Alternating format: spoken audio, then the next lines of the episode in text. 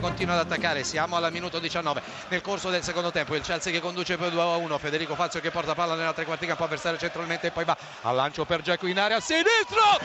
Ed in Geco! Un gol meraviglioso! di ghiaccio bollente. Edin Geco al volo di sinistro sul lancio di Federico Fazio sotto lo spicchio di stadio occupato dai tifosi della Roma in delirio collo pieno di sinistro alle spalle di Courtois ha pareggiato la Roma. Esattamente al diciannovesimo minuto ha pareggiato Edin Geco